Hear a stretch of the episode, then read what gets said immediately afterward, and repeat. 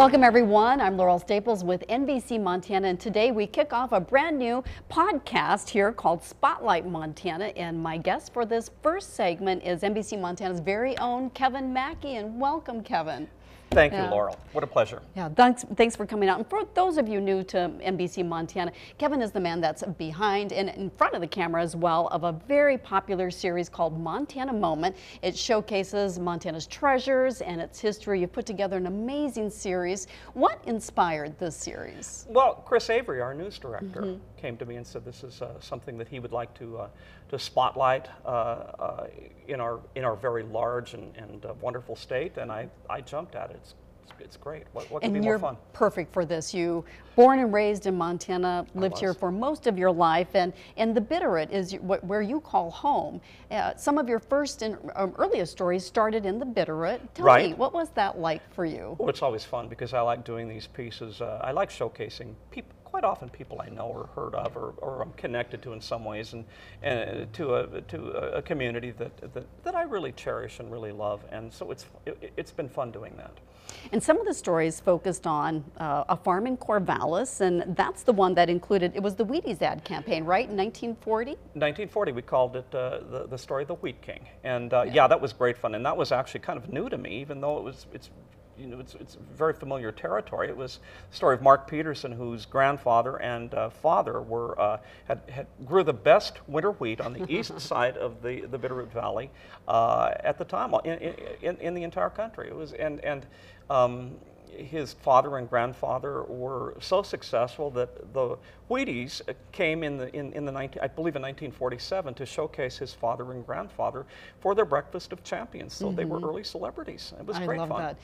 That that was a surprise to you. This It was a surprise to me. Yeah, to, to find this little piece of history there Kind of hidden. in the area where you grew up. yes, Yeah. it was great fun. Yeah. Also in that area, the wooden flumes for irrigation. I'm fascinated by that. The wooden flumes. Yeah. The wooden flumes of the Bitterroot Valley are, are just uh, uh, architectural uh, uh, landmarks across ravines in, in, in the valley, all up and down the valley. They, they're not More than a they're as- century old, right? Yeah, they're Yeah. not they're not there as much as they used to be. There aren't very many of them left. But we, we talked to the Daly Irrigation uh, District, who took us on a tour of these flumes, which are magnificent, and and the men who work on those flumes. Very uh, important work that they do to provide water for our farmers and ranchers. The golf course, the Mm-hmm. Hamilton Golf Course, so they keep people green. That's it, it's it's again. I find that very fascinating. From the flumes, of course, to the rock fences of the Bitterroot.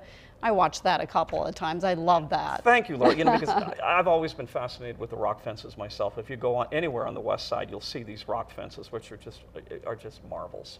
So so much to discover here in Montana. And your um, series also then took you uh, to uh, all across Southwest Montana, where in Butte you do have some family history there. My mom was from Butte, so lots of cousins back from there, lots of family from there, and uh, yeah, it was it was. Uh, I, I'm always comfortable in Butte. I've been going there since I was a kid, so I, it, it always feels like home. I love Butte.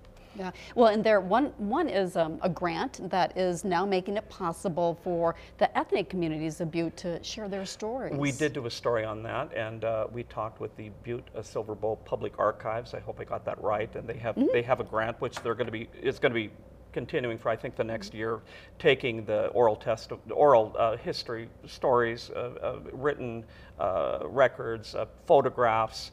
Of, of several ethnic groups in, in Butte, which will be archived, and, and Yeah. the archives has in fact done a number of ethnic groups already. So it's it's it's it's the stories are wonderful. Yes, yeah, and it's Everybody has a story. definitely endless in that area for Yeah, the Butte area. right, All right. right. then all across Southwest Montana, um, you hit um, um, Drummond and Dil- well Drummond.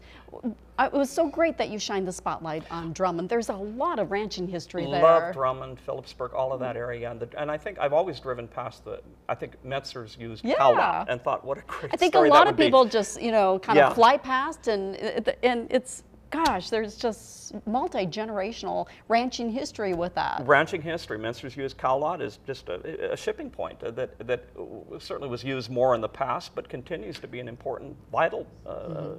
part of, of Drummond and the Flint Creek Valley.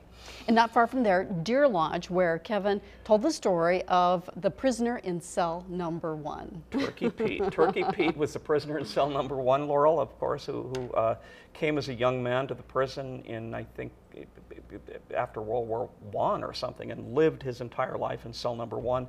Was a, a trusted trustee who took care of the turkeys, the the, the prison's turkey flock, and uh, the story goes from there. Well, and as we continue on here, I'll just uh, briefly mention that you can watch all of these Montana Moment segments on our website at NBCMontana.com. You also traveled up to Northwest Montana, Bigfork, Polson. Polson is basically where I grew up. Your hometown. And yes, and Laurel's then also hometown. lived in Butte for 17 That's years. right, you're a Butte girl, too. In Yeah. Polson, you hit on the museum there. It's got a- Wasn't that fun? Yeah. Oh, I The everything American. Yes. And a big surprise, you know, the uh, I was it wasn't until about five years ago that I discovered the Garden of 1,000 Buddhas in Arlee. I never knew about that. What an interesting treasure. Isn't that beautiful place? You know, Laura, isn't that funny here? I mean, we talk about oh, Montana is so. Montanans are similar, and yet they're so different. Mm-hmm. And isn't it fun to see something you would not expect a Buddhist community to be to be right smack in gorgeous Arlee, but it is. kind of tucked away there, but away. not far from the main road. and it shows and- such diversity Yeah. and color, and color. Yeah. So, in covering your home state, an area that you you grew up, what are some of the big takeaways for you? I think it's I think it's you know the, how big we are, and we've only hit a little bit of western Montana. Mm-hmm. You know, and and, and. There's so much more to yeah, There's so much more, and everybody's got says you got to see this, you got to talk to these people because this is going to be a great story, and, and and it is. And I think all these communities are similar, and yet they're different, and that's what makes it it, it, it it's it's a every every time we, we go into any of these communities, you explore a, a whole new facet of our of our state. And you mentioned that people coming to you, giving you ideas. What's the best way to reach you for those who would like to suggest some Montana Moment story ideas? Well, I guess call me.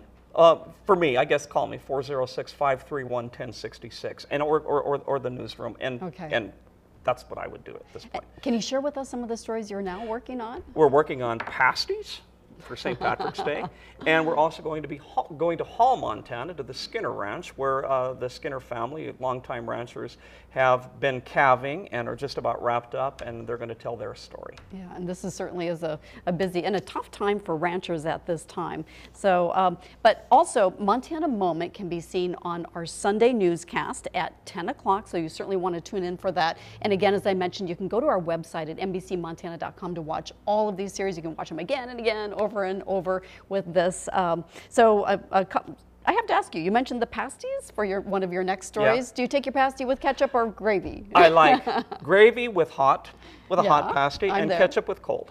It works both ways. All right, I'm gravy all the way on that. So, all right, well, anything else that you would like to share on um, working with this series? And with spring and summer, the weather will improve and you'll get over to eastern Montana? Hopefully, we'll move a little bit further east. Maybe the, the snow will let up a little bit here. It- travel has been a little bit dicey sometimes, but it's going to get better. So it's going to be a lot more fun. I think we're going to explore more areas of the state. All right. Well, this wraps up this very first podcast, Spotlight Montana, right here on NBC Montana. Again, I'm Laurel Staples, and you can send me your ideas for guests for our podcast. You can reach me by email and also on all of our social media platforms on Facebook and Twitter. I would love to hear from you. So thank you so much, Kevin. Thank you, Laurel. Always a pleasure working All with right. you. And thank you.